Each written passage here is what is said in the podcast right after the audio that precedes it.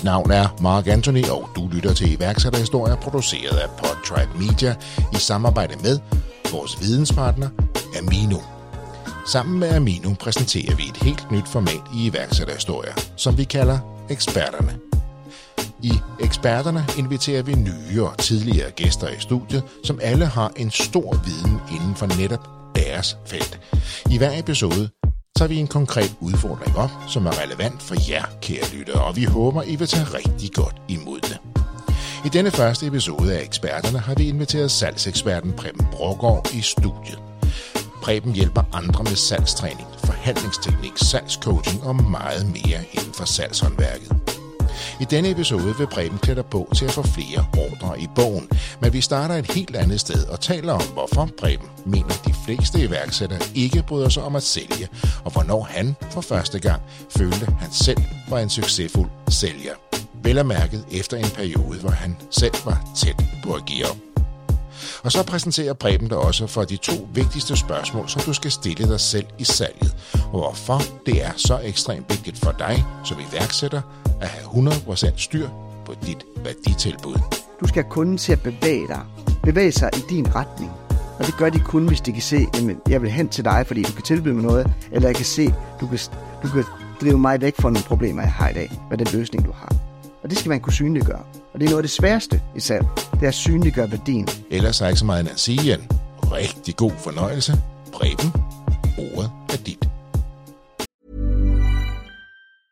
I'm Sandra, and I'm just the professional your small business was looking for. But you didn't hire me because you didn't use LinkedIn jobs. LinkedIn has professionals you can't find anywhere else, including those who aren't actively looking for a new job but might be open to the perfect role, like me. In a given month, over 70% of LinkedIn users don't visit other leading job sites. So if you're not looking on LinkedIn, you'll miss out on great candidates like Sandra. Start hiring professionals like a professional. Post your free job on linkedin.com slash achieve today. Når vi kommer til iværksætter, så er det jo faktisk meget ofte en forhat disciplin. Øh, selvom det er den alt afgørende disciplin for rigtig mange iværksættere for, om man overhovedet kommer ud med sin virksomhed, kommer ud og bliver den succes, man drømmer om, jamen så er man jo nødt til at være en dygtig sælger. Øh, jeg tror, det har noget at gøre med det her ord, sælger. At der er mange øh, fordomme, der er mange øh, perspektiver på, hvad, hvad forbinder man med en sælger? Hvad har man selv været udsat for, når man får opkald i telefonen? Og, og, øh, og, og det vil sige, det giver nogle gange et forvrænget billede af, af det her fantastiske håndværk, som salg er. Fordi jeg, jeg synes, at det er et af de smukkeste, fineste håndværk. Hvis man lægger en god etik i det, jamen så, så, så er det virkelig et fantastisk håndværk, synes jeg. Så det bør ikke være sådan, at det er for hat. Øh, og det er man nødt til at få afmystificeret. Øh, ja. Ja, fordi der, der ligger jo en eller anden barriere, ikke for alle bevares, men, men for mange, det der med, at man, man udvikler et godt produkt, man, man skaber et koncept, man bygger sin, sin identitet op, man gør alle de her ting, som for nogen måske næsten er bare det her tilløb til at så stå der, hvor man siger, okay, nu har vi gjort alt, hvad vi skal, nu er vi i gåsøjne nødt til at begynde at sælge. Men man håber lidt, har jeg oplevet, nu har jeg interviewet over 300 iværksættere med det her. Mange er gode til at sælge fra start af. Nogen bygger hele konceptet og produktet op og satser på, at det så sælger lidt sig selv. Men det er lidt skægt, hvis du nu sidder i en privat diskussion med en god ven, hvor du prøver at overbevise den ven om en eller anden holdning, du har. Det kunne være til børneopdragelse, eller en politisk diskussion, eller noget andet. Så, så er du jo sælger, når du er allerbedst. Fordi du tænker ikke over, at du faktisk er i gang med at sælge. Du bruger din arm, du bruger dit kropsprog, du har en, en stærk gennemsætskraft, du brænder igennem. Men hvis jeg så sagde til dig, nu skal du lige sælge din politiske overbevisning til den her person, ja. så vil der ske noget, som gjorde, at du mister faktisk alt det, du faktisk lige har gjort. Forstår du, hvad jeg mener? Det er ret interessant. Så altså, når du bare tillader dig at tale ud for din holdning og overbevisning, så har du en helt anden gennemslagskraft.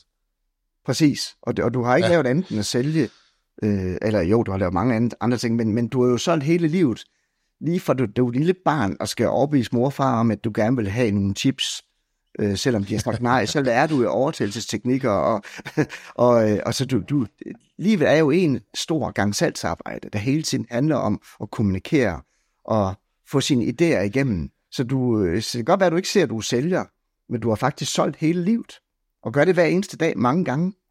Men det er det der prædikat, når du får en etikette på, at nu skal du sælge, eller nu skal du være sælger, så sker der for mange noget mentalt, som gør, at man ståler.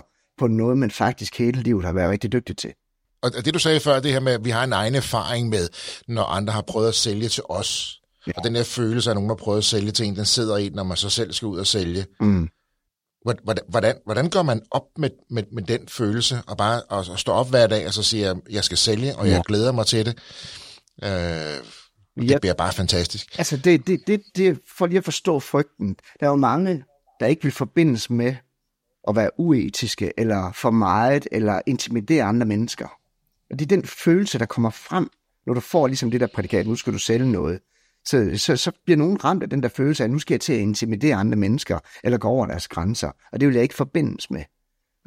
så det, det er så meget klassisk, og, og hvis vi går mange tusind år tilbage i vores races historie, inden vi havde opfundet bygninger og biler og våben, vi kunne skjule os med, og, og der, der skulle vi jo begå os ude på savannen for mange år siden, som, som lige så nøgne som andre dyr. Øhm, og der var vi et flokdyr, det er vi jo stadigvæk i vores urhjerne, at vi var et flokdyr, og det vil sige, den sikre død dengang, det var at blive udstødt af flokken. Så kunne du ikke overleve. øh, sådan er det også med en del dyrearter i dag, og så videre. Og det vil sige, når man så sidder og skal kontakte et fremme menneske i eksempelvis en telefon og lave et salgsarbejde, eller kold canvas, som man også kalder det, jamen så kan man blive ramt af den der urhjernefølelse, det hedder, jamen du risikerer rent faktisk, det er for mange år siden, at mine forfædre blev forbandt med den sociale, øh, eller egentlig den sikre død, den der sociale afvisning. Så jeg tror også, det er sådan nogle mekanismer, der kommer op, at, at, øh, at vores overlevelsesinstinkter simpelthen bliver ramt, at den der følelse bliver genkaldt af, ej, tænk hvis jeg bliver afvist. Så, og, og det samme menneske kan så hoppe ud for en flyvemaskine i en faldskærm, eller lave bungee at ting, der er meget mere farligt, end at ringe til et fremme menneske. Så, så, så der er nogle forestillinger, der på en eller anden måde i vores undervidsthed, i vores sind, går ind og driller os, som gør, at det lige mm. pludselig bliver kompliceret. Noget, der er så enkelt, som at kontakte et fremme menneske, bliver kompliceret. Og netop det med at være afvist, som du er inde på, ja, det er jo en af de, altså, det er en af de største øh, frygtfaktorer for mange mennesker, har jeg læst noget om. At det er lige før, mange mennesker er mere bange for at blive afvist, end de er for ild, eller sågar for at dø jo. Netop. Altså, har jeg læst noget om. Ja. Og, og det, er jo, det er jo en ordentlig en at overvinde, den her frygten for at blive afvist. Og hvis det er jo klart, hvis det er den, du tager med ind i relationen, ja. så begynder den vel også at præge din, din kommunikation, tænker jeg. Helt, helt sikkert. Og, og, og, og man kan jo sige, at man skal også lige sætte sin forventning rigtigt. Jeg har jo trænet mange sælgere i at skal booke møder, og, og så spørger jeg, hvad, hvad er dit succeskriterier inden sådan et, et opkald? Jamen det er, at jeg får et møde. Fint. Så hvis ikke du får det, hvad for en følelse har du så? Jamen, så er det jo rent faktisk en fiasko. Så nogle gange, mm. så skal man lige opstille nogle andre succeskriterier end resultat-succeskriterier. Og det kunne være, succeskriterier, det er, at jeg giver den her øh, relevante kunde nogle muligheder, og jeg gør faktisk kunden en bjørnetjeneste ved ikke at kontakte dem. Jeg har rent faktisk noget, jeg ved, de kan have brug for. Den følelse skal du være styret af. Du skal ikke være styret af, om de siger ja eller nej, fordi en kunde kan jo sidde i alle mulige tilstande, når du kontakter dem, hvor de måske ikke lige synes, det er det rigtige tidspunkt, du kontakter dem på. Så der kan du jo ikke være hård ved dig selv og sige, okay, fordi hans tidspunkt ikke var rigtigt, så er jeg lige pludselig en fiasko. Det er jo en ret interessant vinkel, fordi det er jo det meget, mange sidder med den afvisning, han sagde nej, når de havde ikke brug for mig. Jo, det havde de, det var bare ikke nu. Andre gange, så har de ikke brug for det lige nu, men det betyder ikke, at det produkt, det kan godt jo. Nej, netop. Så, så succeskriteriet, det er jo egentlig at gøre indsatsen. Kontakt med ja. andre mennesker og fortælle, her har jeg en mulighed, det er selvfølgelig helt op til dig. Og så selvfølgelig tage fat i nogen, hvor du har en følelse af, at det er relevant for de her mennesker. Nu skal vi jo især også komme ind på iværksættervinkelen her, øh, men, men inden vi kommer til den, så, så oplever man også tit, at, at mange virksomheder har de her ringeaftener.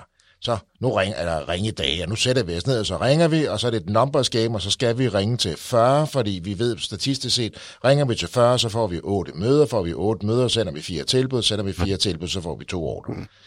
Og så er det bare et spørgsmål om at ringe til 5.000, ikke? Jo. Det kan jo godt virke sådan helt uoverkommeligt for nogle mennesker, så jeg skal bare ringe til nogle flere. Men, men, men, men er det rigtigt? Er det bare et numbers game nogle gange? Øh, for mig, der har det forandret sig gennem årene, hvor tidligere, så ville jeg have sagt klokkeklart ja, men sådan har jeg det ikke mere. Fordi, altså jeg vil hellere have i min rådgivning, at man tillægger en høj kvalitet i det her. Det er ikke bare handler om at hjerne 100 kunder igennem på en telefon, og så håbe på, at de fem er interesserede. Jeg synes, man skal flytte noget af indsatsen over i forberedelsen. Sådan at man måske i stedet for vælger 10 toprelevante emner, hvor man er analyseret øh, bliver varm indvendigt, fordi man finder ud af i sin analyse, at de har virkelig brug for mig, de her mennesker. Ja. Så i, i dag har jeg en anden tilgang, end jeg havde for 20 år siden. For der var det bare at se jern igennem. Men kunderne har en lede ved at blive kontaktet af sælgere, der bare ser hjerner igennem, og vi har fået nok af det.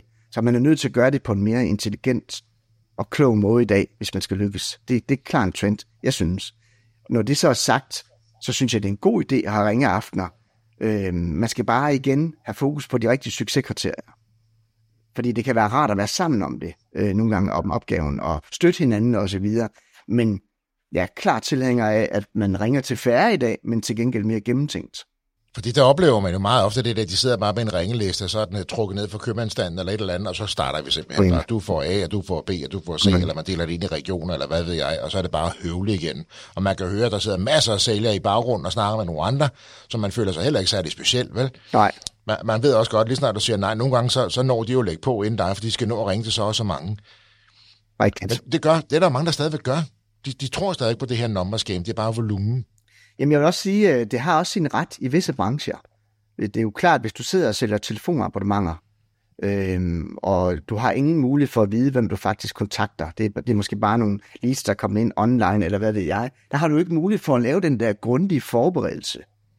Øh, og det vil sige, der er du nødt til at kunne tage den der rolle, der hedder, nu skal jeg bare jern igennem. Øhm, og, og, og det synes jeg er enormt krævende og toft, dem der skal gøre det. Jeg misunder dem ikke, med, når, når man tænker på, hvor mange tæsk man får øh, i røret af alle de afslag, der kommer. Så altså, det er jo vigtigt, synes jeg, hvis man er i BTB-marked eller andre, hvor man har mulighed for at forberede sig på en god måde og, og gøre det, så chancen bliver stor for at få succes. Og der er du selvfølgelig fat i noget, når man ligger og laver den her iskolde canvas og bare ringer ud fra en ringliste, og du ikke har mulighed for at forberede dig, så skal du have nogle gode argumenter, du mm. skal kunne åbne døren ret godt. Ja. Og så er der så der, hvor du kan forberede dig og ringe til kunden, og have sat dig ind i kunden, mm. og designe noget inden. Og det er jo klart, afhængig af hvilket produkt du har, så, så har du den ene eller den anden tilgang. Ikke?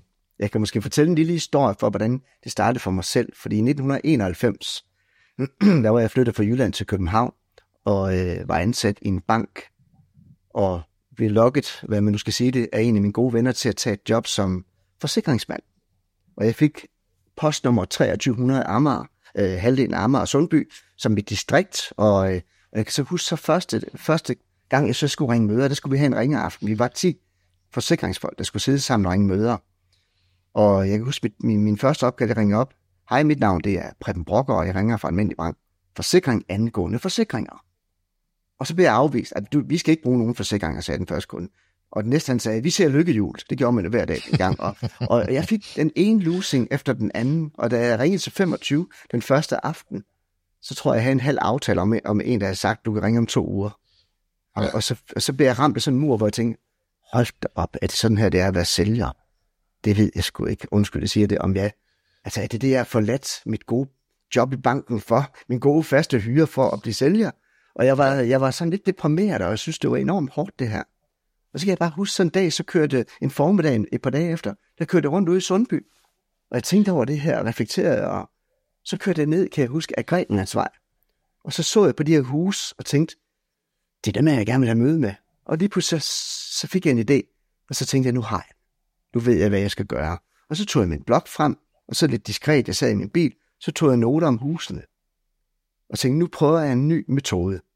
Og jeg tror, jeg brugte en time på at tage noter om de fleste huse på Grenlandsvej. Og så om aftenen, så skulle jeg lave mit første opkald. Og så ringer jeg op. Så siger jeg, hej, mit navn det er Preben Brokker. Øh, jeg tror, det var nummer et. Mit navn det er Preben Brokker. Øh, jeg, har, jeg ringer fra almindelig bare en forsikring angående forsikringer. Og jeg ringer til dig, fordi jeg kørte forbi dit hus her den anden dag. Og så sagde kunden lige pludselig, ja. Du siger, jeg bliver nysgerrig. Du siger, han smider mig ikke ud. Ja. Og jeg siger, okay, det virker det her. Og så, så fortsætter så siger jeg så, ja, og da jeg så dit hus, så fik jeg lyst til at ringe til dig. Det var sådan, jeg var ude og tegne forsikring hos en af dine genboer. Men så så jeg dit hus, og fik lyst til at ringe til dig. Og så sagde han, ja, igen. Og grunden til, at jeg fik lyst til at ringe til dig, det var, at da jeg så dit hus, og det var meget troværdigt, det jeg sagde så fik jeg lyst til at ringe til dig, fordi jeg synes, det er et rigtig smukt hus, du har. Det ser enormt velholdt ud. Det er flot, sikkert flot, sort, øh, glaseret teglsag, du har. Og, og jeg er ret sikker på, med det, den størrelse, dit hus har, at jeg vil kunne give dig et rigtig, rigtig godt tilbud på dine forsikringer. Fordi det passer ret godt til vores koncept. Vil du være frisk på, jeg kommer og gav dig et, et tilbud. Jeg tror, der er noget godt i vente for dig. Og så sagde han, det kan vi godt. Hm. Og så ringede jeg til den næste. Han sagde også ja. Og den aften, der fik jeg 8 ud af 10 møder. Fordi jeg forberedte mig individuelt. Ja. Jeg kunne troværdigt sige noget. Og de kunder, der ikke boede flot, dem ringte jeg simpelthen ikke til. Fordi det ville være utroværdigt. Og, og så, så, så, så der er ligesom tre principper, som jeg har lært, så vi også i salgsklubben prøver at redegøre for, hvor vigtigt det er. Altså et, du skal forberede dig på, hvem du ringer til. Så det ikke er den der stangvar, hvor du bare stanker den samme åbning ud til alle. Der er mange, der ringer til mig. Hej, hvem har? Jeg ringer angående SEO-optimering. Jeg ringer angående erhvervsforsikring. Jeg ringer angående det. Det er sådan nogle stangevarer. Og så tænker kunden, åh, en sælger. Så der er en grund til, at jeg ringer til dig, hvis man kan svare på det. Og så det næste, hvis du kan give en god energi og rose kunden for et eller andet troværdigt, hvor du siger, jeg lagde mærke til, eller jeg har set. Og så den tredje ting, det tredje succeskriterie, det er, at du løfter en forventning om, at kunden kan have noget ud af at, at tage et møde. Så det der med, jeg tror, du vil kunne få et rigtig godt tilbud, sådan som dit hus ser ud.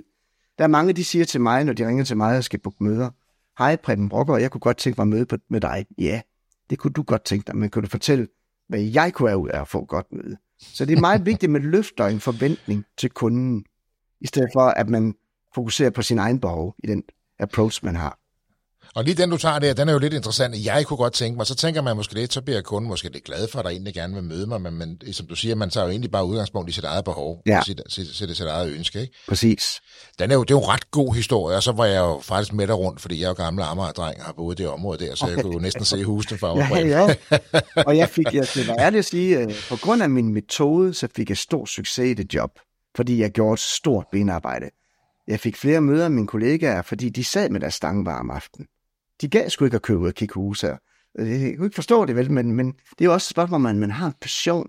Og det gode er, når man forbereder sig på en, man gerne vil kontakte og opdager, ej, den fed virksomhed, ej, han har gjort det, han er blevet beskrevet som det, og han, jeg har læst om ham om det, at ved, så forsvinder noget af den kolde følelse også.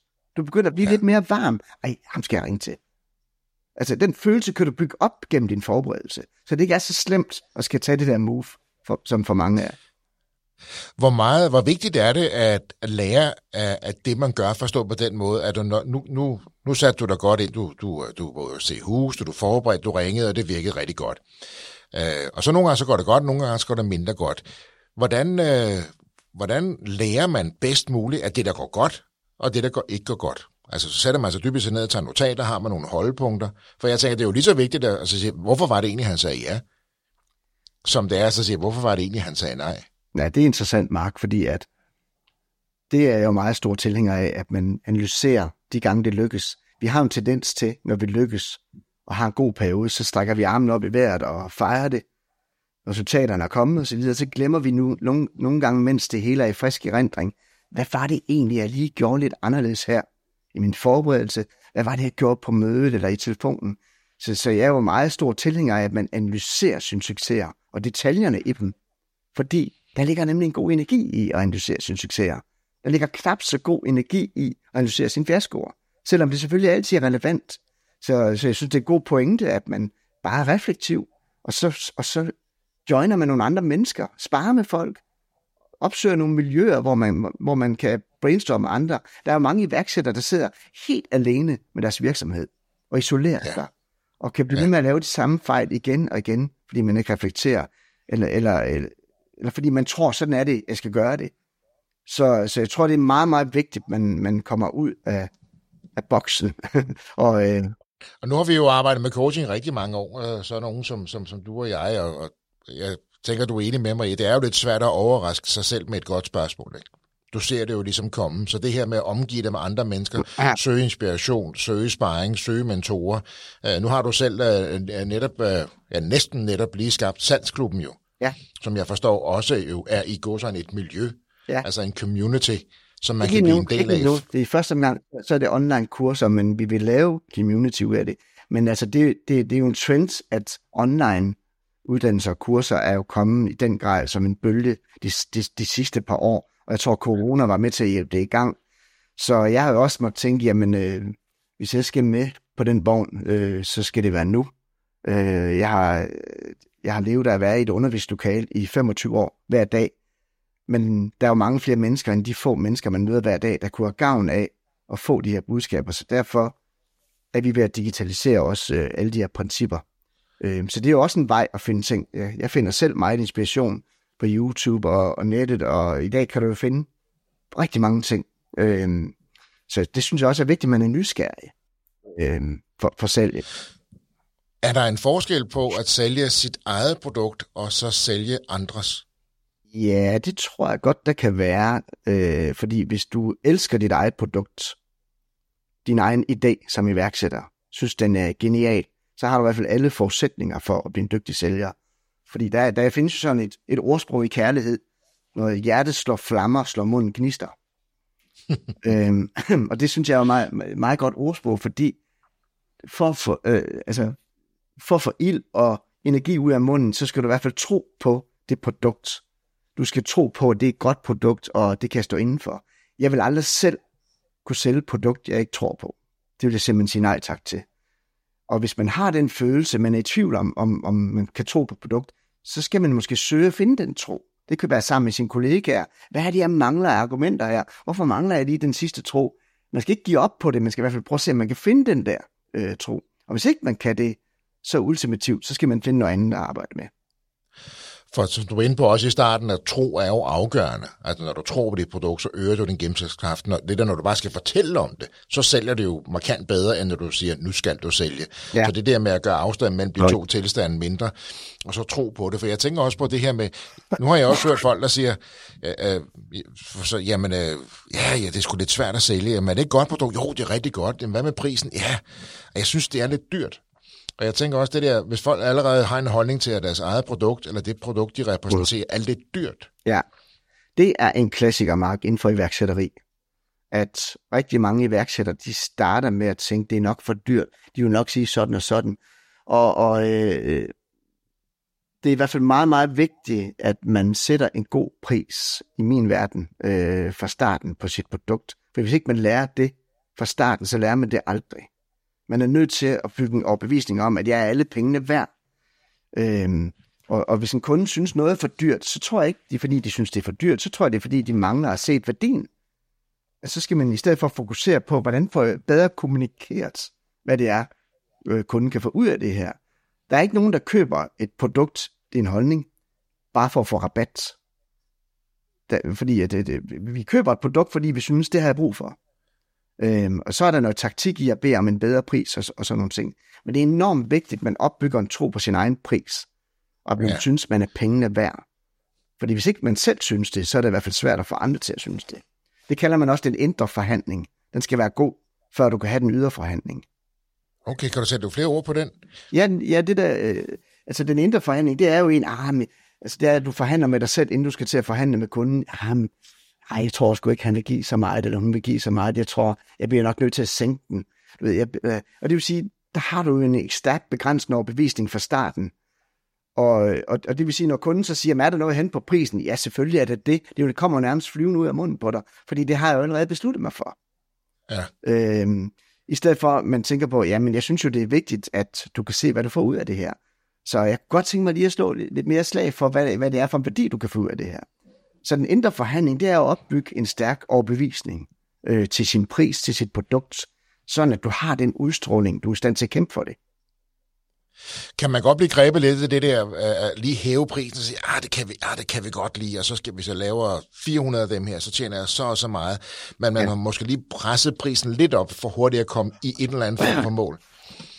Eller skal man i, i stedet gå ind og kigge realistisk og sige, at det skal ikke koste 20.000, det skal koste 15.000 siger bare et eller andet. Ja, men det er jo meget individuelt fra virksomhed til virksomhed, og der kan jo også godt, der kan jo også godt være en taktik i, i hvert fald som vi iværksætter at sige, nu starter jeg lidt billigere ud, fordi jeg vil godt have nogle kunder, jeg vil godt have nogle referencer. Man skal bare passe enormt meget på med, at man ikke er ved at lave verdens største dårlige vane for starten, nemlig at faldbyde sig selv. Fordi det er jo klart, at de kunder, du har vendt, vendet til, jeg koster det her, det kan være rigtig svært at overbevise dem om, nu koster jeg 25% mere. Det, det vil de svært ved at æde, hvis du kommer ud med den. Så, så man skal virkelig tænke sig om at have nogle taktiske betragtninger, så det ikke er følsomme betragtninger, øh, det her. Ellers så risikerer man, at, at man kommer til at leve som lønslave, som iværksætter. Og du har jo fortjent at lave et overskud, når du er iværksætter. Du lægger formentlig mere energi end de fleste i dit arbejde. Så, så det er rigtig, rigtig vigtigt, at man, man kommer ud fra starten på en rigtig måde. Med et koncept for sine priser. Hvad, øh, i din optik, med den store erfaring, du har, Preben, hvad kendetegner en god sælger? Ja, det er en person, som, øh, som er reflektiv, for det første. En, som er klar over, hvad man laver. En, som, øh, altså, jeg plejer at sige, bevidste medarbejdere, det er en virksomheds største aktiv. Det modsat at være bevidst er, at man kører på en autopilot, hvor man ikke reflekterer over det, man gør. Så den ting, den, og det, det handler meget om også at blive ved med at være nysgerrig. Og så er det selvfølgelig, en god sælger er også utrolig god til at arbejde med andre mennesker. At man, øh, at man har et kærligt og godt sind af ordentlig person. Øh, ikke har fokus på, jeg skal bare tjene noget. Men også kan sige, nej, jeg vil ikke være den rigtige for dig her. Det der med, at du er solidarisk over for, hvad er kunden bedst tjent med. Hvis du kan finde den og være styret af det, selvom du har brug for kundens penge, så tror jeg, at du hurtigere kommer op på, på et højere niveau, end hvis du tænker, at jeg skal bare have kundens penge. Så, så ja. det er meget, meget vigtigt, at man er sympatisk, man er ordentlig, men også tør udfordre. Altså egentlig øh, er et godt menneske. Det, det, det tror jeg er en forudsætning for at blive en dygtig sælger. Og så selvfølgelig, at man sætter sig ind i de principper og værktøjer, der findes, så man ikke øh, skal opfinde den dybe tallerken selv. Så, så, så man finder nogle forer, eller deltager på nogle seminarer, nogle kurser, altså får nogle af de her indsigter, man har brug for. Ligesom man på alle andre ting har brug for indsigter, så har du det også på salg. Men jeg tænker på, jeg hørte nogen sige, at der er nogen, der kommer ind til en kunde. Nu taler jeg jo om enten fysisk eller telefonisk kontakt. Du har en form for kontakt til din kunde, og der er også mange, der gør det hele online, hvor de aldrig har en kontakt på den måde. Men når du har en kontakt med en kunde, det her med at opleve, at der sidder der en sælger, der er egentlig bare ude på at få mest muligt ud af dig. Jeg sidder her, nu har jeg endelig hul igennem til kunden, nu skal jeg have mest muligt ud af kunden. Ja. Og så er der den sælger, der siger, jeg vil gerne hjælpe kunden med at få mest muligt ud af mig. Ja. Og det er lidt det sidste, jeg hører dig sige, ja, så kunden kan mærke, ja. ja, ja. okay. Og, øhm, og, øh, og, og, det, og det er en rejse, jeg tror, det, det handler også om modenhed, både som menneske og som sælger, at, at man lærer at finde ud af, at altså, Danmark er et lille land, og det vil sige, hvis du, undskyld, det siger det, kun tænker på dig selv, eller din egen behov, så brænder du nogle, relation, nogle relationer af. Og øh, hvis du brænder mange relationer af, så indhenter det dig. Øh, og, og øh, selvfølgelig har vi alle sammen tabt nogle relationer for, i vores karriere, men vi skal passe på, at vi ikke taber for mange, fordi det, det vil give dig et dårligt omdømme.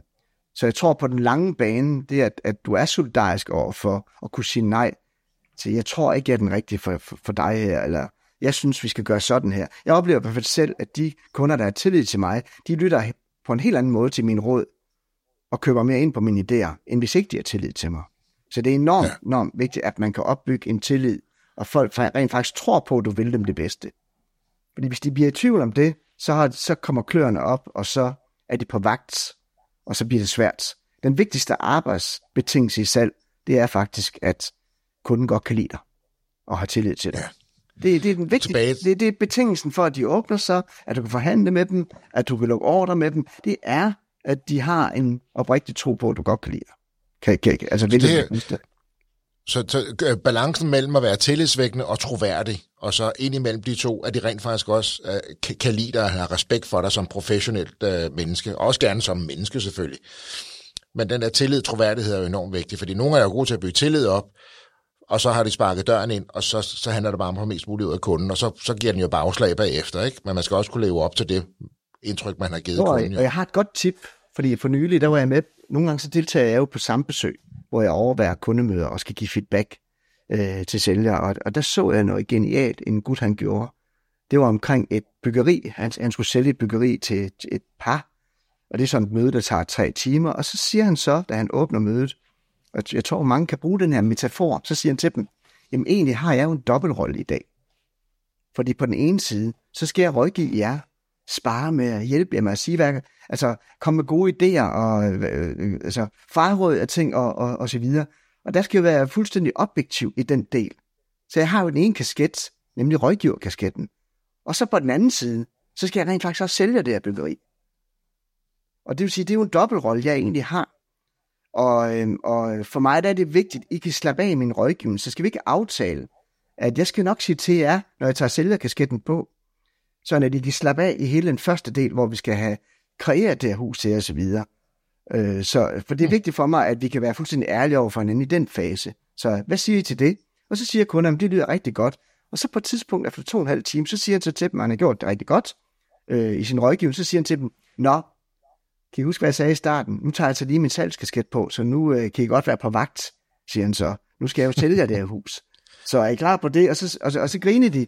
Og, og jeg synes, det var en enorm fed ting. Jeg har faktisk fået lavet to kasketter og lavet en video med det der med, du har en rådgiverkasket og en salgskasket. Og det er jo rigtig, rigtig klogt at, at være åben over for kunden. Jeg, jeg tager lige salgskasketten på nu. Du ved, ikke? Ja. Fordi så fjerner du den skjulte agenda. Og så kan du faktisk være lidt mere afslappet med at skulle sælge. Så skal du ikke tænke, at jeg at man opdager, at jeg prøver at sælge ham nu. Ja, det gør han, fordi du har lige sagt det.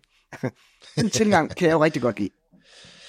Jamen, det er jo også at bare sige det, som det er, fordi folk forventer det også, og ved det jo et eller andet sted øh, godt, jo, så bare så siger, at nu er jeg sælger. Og nu er det det der, altså, det er jo det, relationen går ud på, det er det, jo kontakten handler om. Ja. Det er jo en f- f- rigtig fin måde, det tror jeg, vi alle sammen kan lære Ja. rigtig meget af. Nogle gange så øh, tænker jeg måske også, at, at, at, at det handler om at skabe interesse.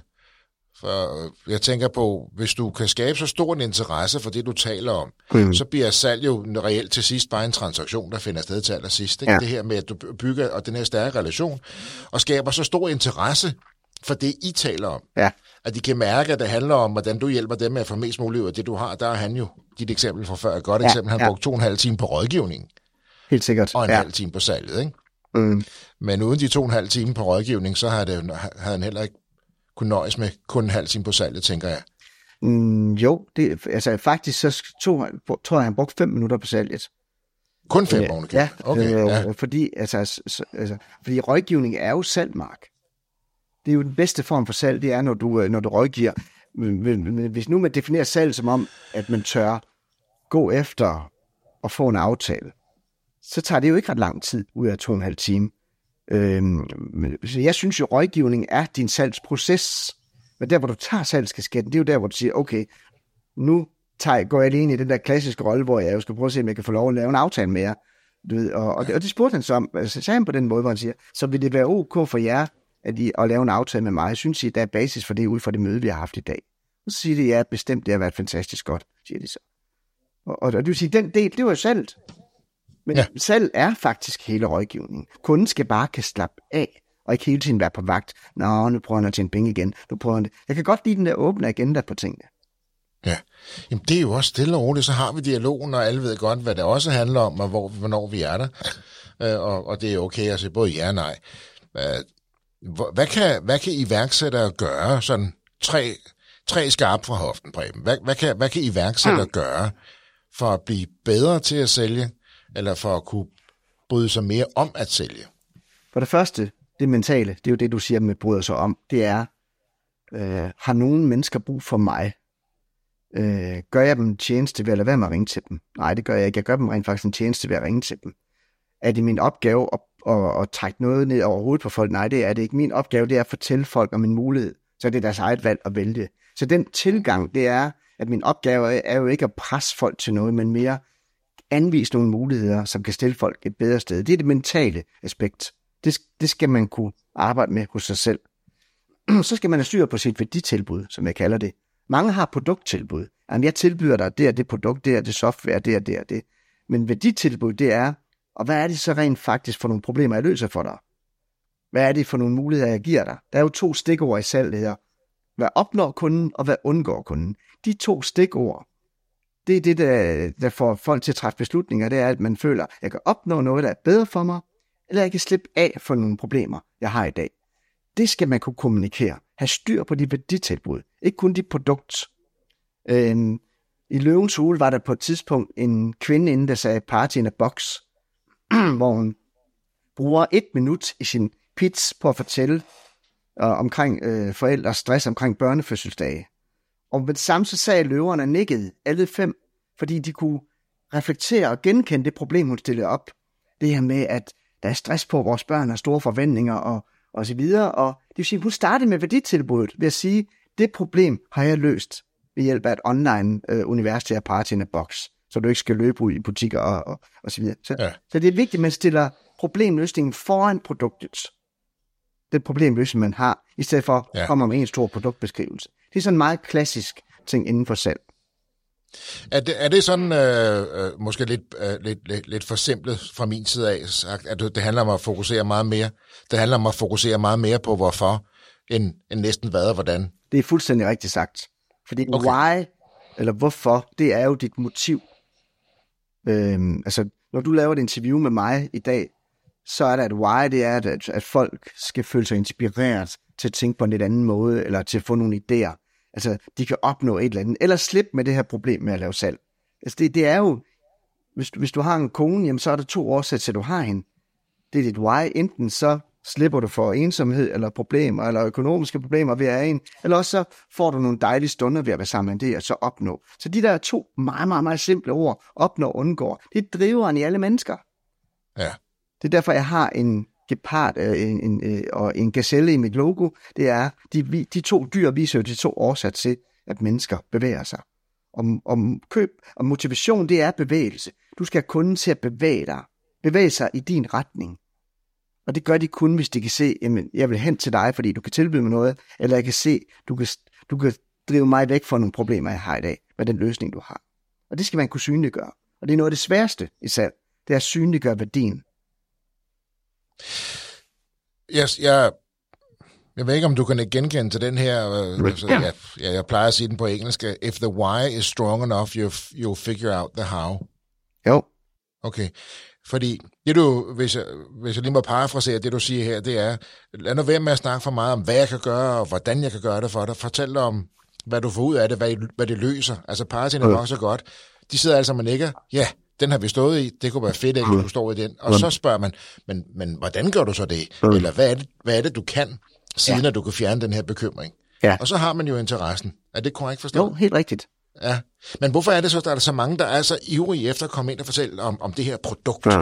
øh, og hvordan det fungerer, og helt ned i maskinrummet, og hvor lang tid vi har været med at udvikle det, og, og hvad man ellers har hørt af alle mulige øh, Jamen, salgstaler. Jeg tror, lad os sige, der kommer et, en forspørgsel til en virksomhed, til en sælger eller til en iværksætter. Jeg kunne godt tænke mig at høre, kan I tilbyde det og det og det? Øhm, så får rigtig mange, øh, eller kan I det, så stiller kunden et spørgsmål. Og vi har jo en tendens til, at vi godt vil svare på spørgsmål. Og det vil sige, så får vi jo travlt med at tænke, nu er der en mulighed, nu skal jeg bare have, have solgt. Måske var det bedre nogle gange at lige øh, stille nogle flere spørgsmål til kunden. Jamen det er jeg rigtig, rigtig glad for, at du kontakter mig. Kan du prøve at fortælle lidt mere om, hvad, hvad er grunden til, at du godt vil have sådan en løsning? Det er jo why-spørgsmål. Øhm, hvad er grunden til, at du tager fat i os, og hvad er det, du gerne vil have ud af et samarbejde, inden jeg lige kommer ind på vores løsninger? Så hvis du har tålmodighed til, at du ikke skal Altså, problemet er, at du tager sælgerkasketten for hurtigt på. Den der, vi talte om før. Så hvis du nu i stedet for valgte at sige, nu tager jeg lige rådgiverkasketten på, så skal jeg jo forstå ja. kunden, hvorfor de kontakter mig, inden jeg skal have travlt med at sælge dem noget. Og nogle gange, hvis man gør det, så opstår der et ordre, der bliver langt større, end hvis du bare tog den lille forspørgsel, der startede med at være der. Så en god ting er at prøve at forstå kundens forspørgsel noget grundigere.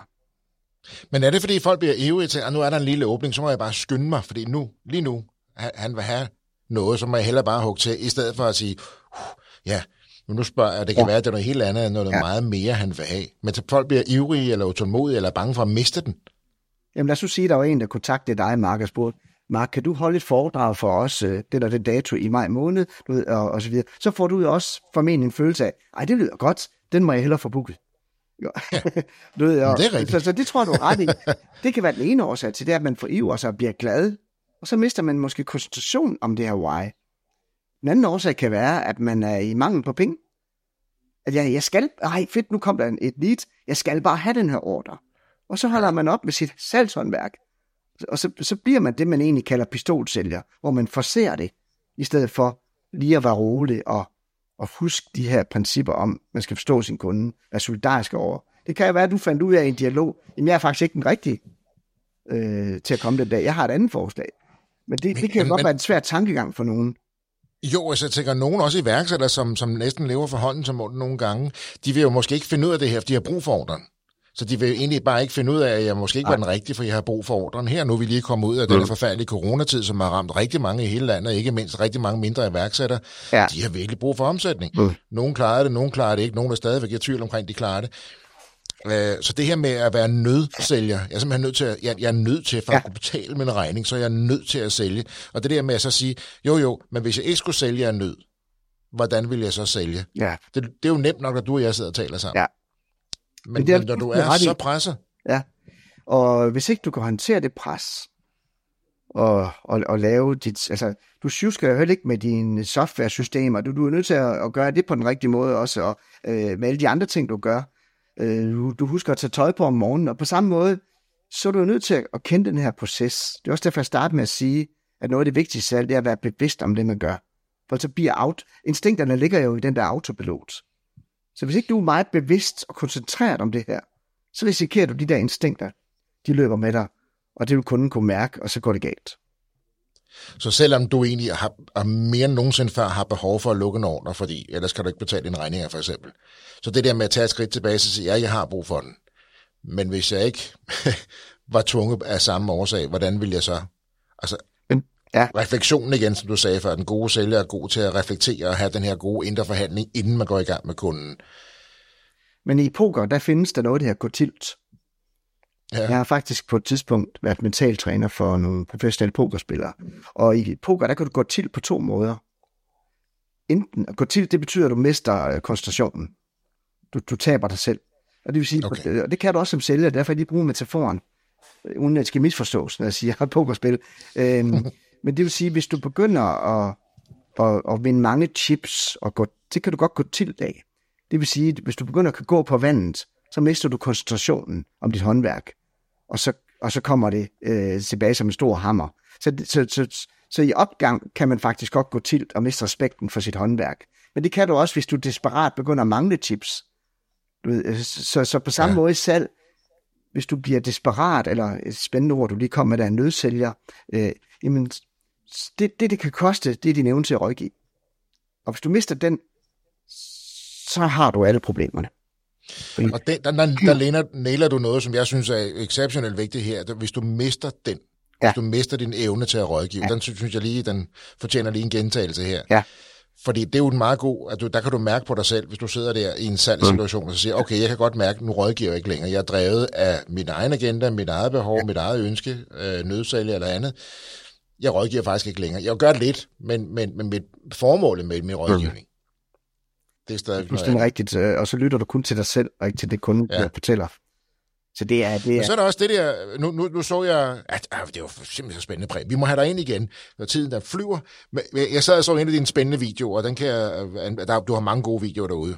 Øh, men, men, men en af de videoer, jeg så, den, den handler om en halv Nelson. ja, Og, og det er jo ikke mm. Mm. brydning, ja, ja, metaforen er for brydning. Men den synes jeg var ret interessant, og den går lidt tilbage til både refleksion og indre dialog, og den her, er, er det et købsignal eller ikke? Men det er, jo, det er dig, der har lavet den, så det, jeg tænker, det er bedre, at du sætter ord på. Hvad er en halv Nelson i sig? Mm. ja, men Nielsen, igen, så kræver det ekstrem bevidsthed, hvis man skal kunne arbejde med den her. Jeg har jo, øh, som sagt før, også været vidne til mange kundemøder gennem tiden. En halv Nielsen, det kommer fra brydningsværd, det er et forsvarsgreb. Og det er et forsvarsgreb, øh, det bruger man jo, når der er et angreb. Øhm, og det vil sige, et angreb, uden det skal nødvendigvis lige høre som et angreb, men det kan også være et krav, en kunde har. Så er der noget rabat? Kan I levere hurtigere? Kan I give os lidt mere af det? Kan, altså, kunder kommer med krav. Og den flinke, rare sælger med det gode hjerte har jo sådan en tendens til at sige, jamen det selvfølgelig, det kan vi sagtens finde ud af. Jeg kan godt give dig 10%, jeg kan godt give dig det med, og så videre. Og så siger kunden, jamen øh, tak for det, det vil vi tage med i vores overvejelser. Og det vil sige, nu var du godhjertet, du gav nogle ting til kunden, men du fik faktisk ikke noget ud af at gøre det. Så en halv Nielsen, det er, øh, nu, nu prøver du lige at stille mig et krav, øh, Mark. Du siger, det, Preben, er der noget rabat på sådan en salgsdag eller et, et, et foredrag eller et eller andet? Prøv, prøv, at stille Ja. mig det spørgsmål. Okay, Preben. Jeg har set på det her kursus, det er jeg ret interesseret i, mm. men det ligger måske lige i den tunge ende prismæssigt. Mhm. Øh, kan vi finde ud af en rabat? Jamen ved du hvad, jeg, jeg er glad for, at du, du kan se en mulighed øh, i kursemark. Øh, og øh, jamen, inden jeg lige kommer ind på muligheden for at, at give dig en god deal, så er det vigtigt for mig at spørge, hvis jeg kunne give dig en følelse af, at du får en god deal nu, er du så også klar til at lave en aftale? For jeg skal lige kende præmissen, for jeg begynder at, at give dig lidt her. Så vil du være klar til at lave en aftale, hvis jeg kan give dig den følelse af, at, at, at du får en god deal? Nu kan Ja, du ja, ikke- jeg vil jo rigtig gerne lave en god... Ja, ja, ja, sige jeg vil jo gerne lave en god deal, jo. Ja, og det vil sige, det er egentlig, den hedder egentlig også noget for noget. Så hver gang Ja. en kunde har et krav, prøv lige at tænke over det som iværksætter. Kan I levere der? Kan I gøre det? Kan I gøre det? I stedet for bare at sige ja. Så, så, så stil et modspørgsmål. Men det er afgørende for, at du vil købe det. Ja. Eller Og så kan det være, at de siger ja, og så siger okay, så er du svisken på disken jo, så kan du tage den derfra jo. så Ikke? spil lidt kostbart, så fordi jeg kan godt lige prøve at se, om vi kan nå at levere. Med, du ved, øh, hvis, hvis vi kan, er du så klar på det? Du ved. Så Ja. lige stille det der, lige stille det der modspørgsmål. Det er en enormt god ting. Øh, Hmm. Fordi så får, det, det, er en, det er en lukketeknik inden for salg. En closing-teknik. Men det kræver også det kræver noget mod. Det kræver noget is i maven, vil nogen jo sige. Det der med at ture stille det Ja. her modspørgsmål. Fordi lukker man så den dør, der er ved at åbne sig lidt. Ja. Men det er jo det her igen med at sælge af nød, eller være sikker på, at du også kan stå inden for ordren. Nu har jeg også arbejdet lidt med eliteidræt, øh, og, og, og, og der er der et begreb, det her øh, at, have spilleglæde. At i, i det øjeblik, at der indtræffer frygt på et fodboldhold, som det egentlig gjorde nede i Katar for Danmark for nylig, eller i andre sportsgrene, i det øjeblik, man bliver bange for at lave fejl, bange for at have bolden, bange for alt muligt, så er du færdig, i hvert fald i eliteidræt. Og det samme det gælder lidt i salg, så jeg kalder det salgsglæde. Så hvis, hvis, hvis ikke du synes, det er sjovt og spændende at tage dialogen, jamen er det er afgørende for, at vi kan lave en aftale, og hvad tænker du? Altså, hvis ikke du har den frihed, jamen, så bliver det anspændt, og, og så vil du helt sikkert ikke skabe de samme resultater. Så det er vigtigt, at man har en afslappet tilgang og ser det som en leg. det her, ikke også? Øh, Ja. Og jeg er med på, at det er nemt sagt, når man har brug for pengene, men det er jo det, det hele handler om, det er at få styr på det her. Øhm, så, så en halv Nielsen, det kræver, at man, øh, at man, at man har modet og, og tager det lidt afslappet og tør stille det her spørgsmål. Og, og det er meget nemmere, end man tror, hvis bare man tør. Og så handler det måske også om ledende spørgsmål, øh, at, at love en lille smule mindre, end du kan overholde, i stedet for at komme til at gøre det modsatte. Helt sikkert. Helt sikkert. Det er jo bedre at overraske kunden positivt, Ja. øh, end, end, end, end, end at du gør det andet, ikke? Så, eller det modsatte. Så, Fordi den kan vi jo godt blive grevet i. Så bliver det godt, at Jacob Havgård i den, ikke? På en ja. god dag med, mod, med medvind og cykelstierne, så kan det her godt lade sig gøre, ikke? ja. Ja. ikke? Og så kommer Murphys Law lige pludselig, ja. øh, tordnen ind, ikke? Men det sjove er, Så Mark- iværks... Ja, Mark, ja. bare sige, Mark, det sjove er, salg er så simpelt, at det bliver kompliceret. Det er også enormt simpelt, man skal lytte til sine børn, men det er kompliceret. Det er også simpelt, at man skal behandle sin kone ordentligt efter 10 år, men det bliver nogle gange kompliceret øh, ved, altså, det- at koncentrere sig om de simple ting. Og salg er faktisk enormt simpelt, hvis man bare forstår, hvordan. Ja. Men det, vi komplicerer det op i vores hoved, ligesom vi gør med, mange andre, med, med mange andre simple ting. Kan alle sælge? Ja, For man hører jo fordi tit... alle Ja. har jo levet af at skulle overbevise andre mennesker hele deres liv. Men det er ikke, alle, men det er ikke sikkert, at alle vil have lyst til at have et job, hvor man skal sælge. Nej, men, men alle kan reelt sælge. For man hører tit det der med, at folk siger, "Nå, nu er jeg jo ikke den fødte sælger, eller nu er jeg jo ikke sælger. Mm, nej.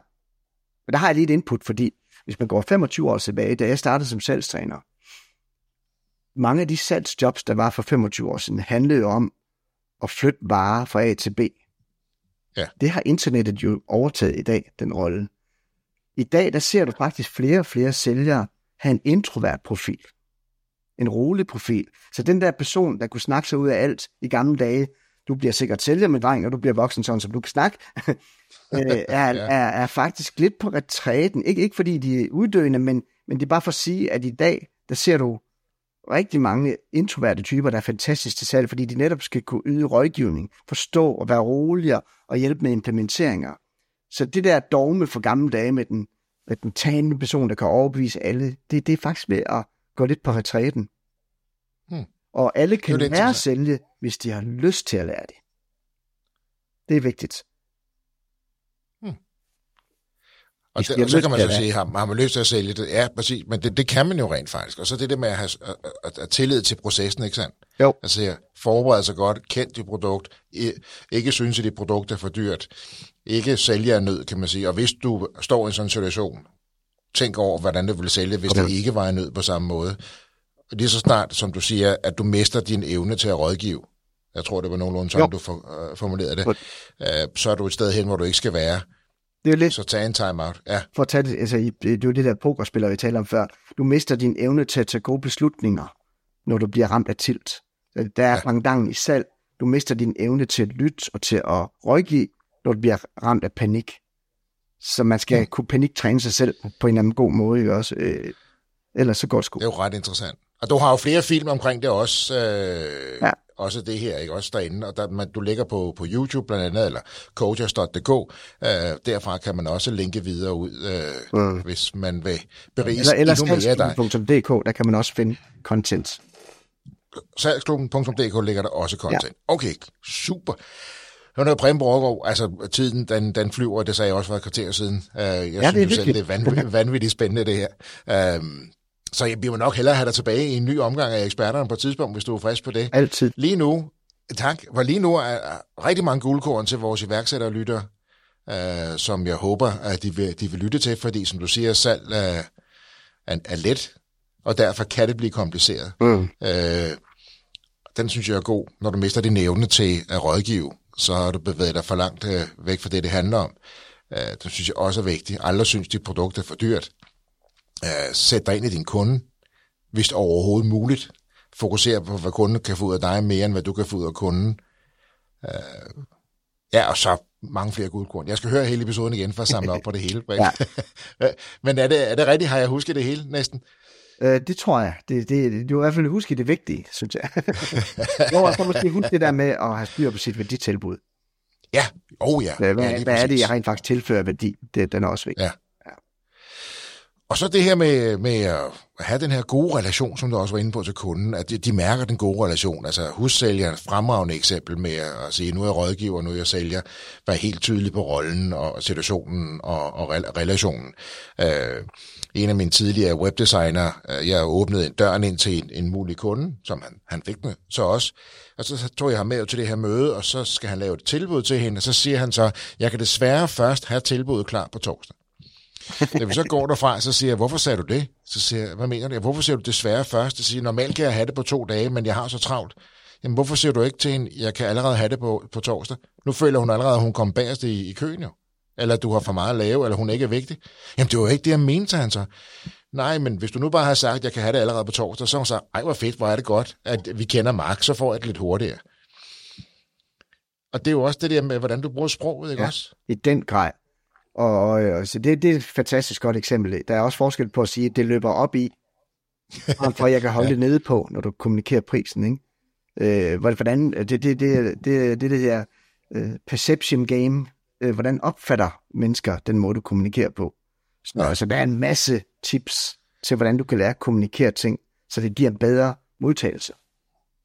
Ja, nogen vil sige, det er jo bare ord. Jo, men det er det jo selv. Hvis vi har siddet i en anden situation, så ved vi jo godt, hvad det, hvor meget det betyder. Ja. Jamen, høre det, vi helst vil høre, ikke? Helt rigtigt. Breben, øh, jeg ved, du er en travl mand, så jeg skal da være med at brainpick dig mere i dag. Det var en fornøjelse. Tusind tak, uh, fordi du er med i IVH-eksperterne her. Og uh, tak til dig, tak til Amino for, uh, for at lave uh, koblingen her. Uh, jeg glæder mig over, at, at du helt uselvisk bare har delt ud af alle dine guldkorn og din store erfaring fra 25 år på, ja, på salgsscenen, salgstrænerscenen, salgscoachingscenen, rådgiverscenen. Uh, det var en fornøjelse, Breben. Tak skal du have. Tak, og i lige måde virkelig, virkelig spændende at snakke med dig. Så tak.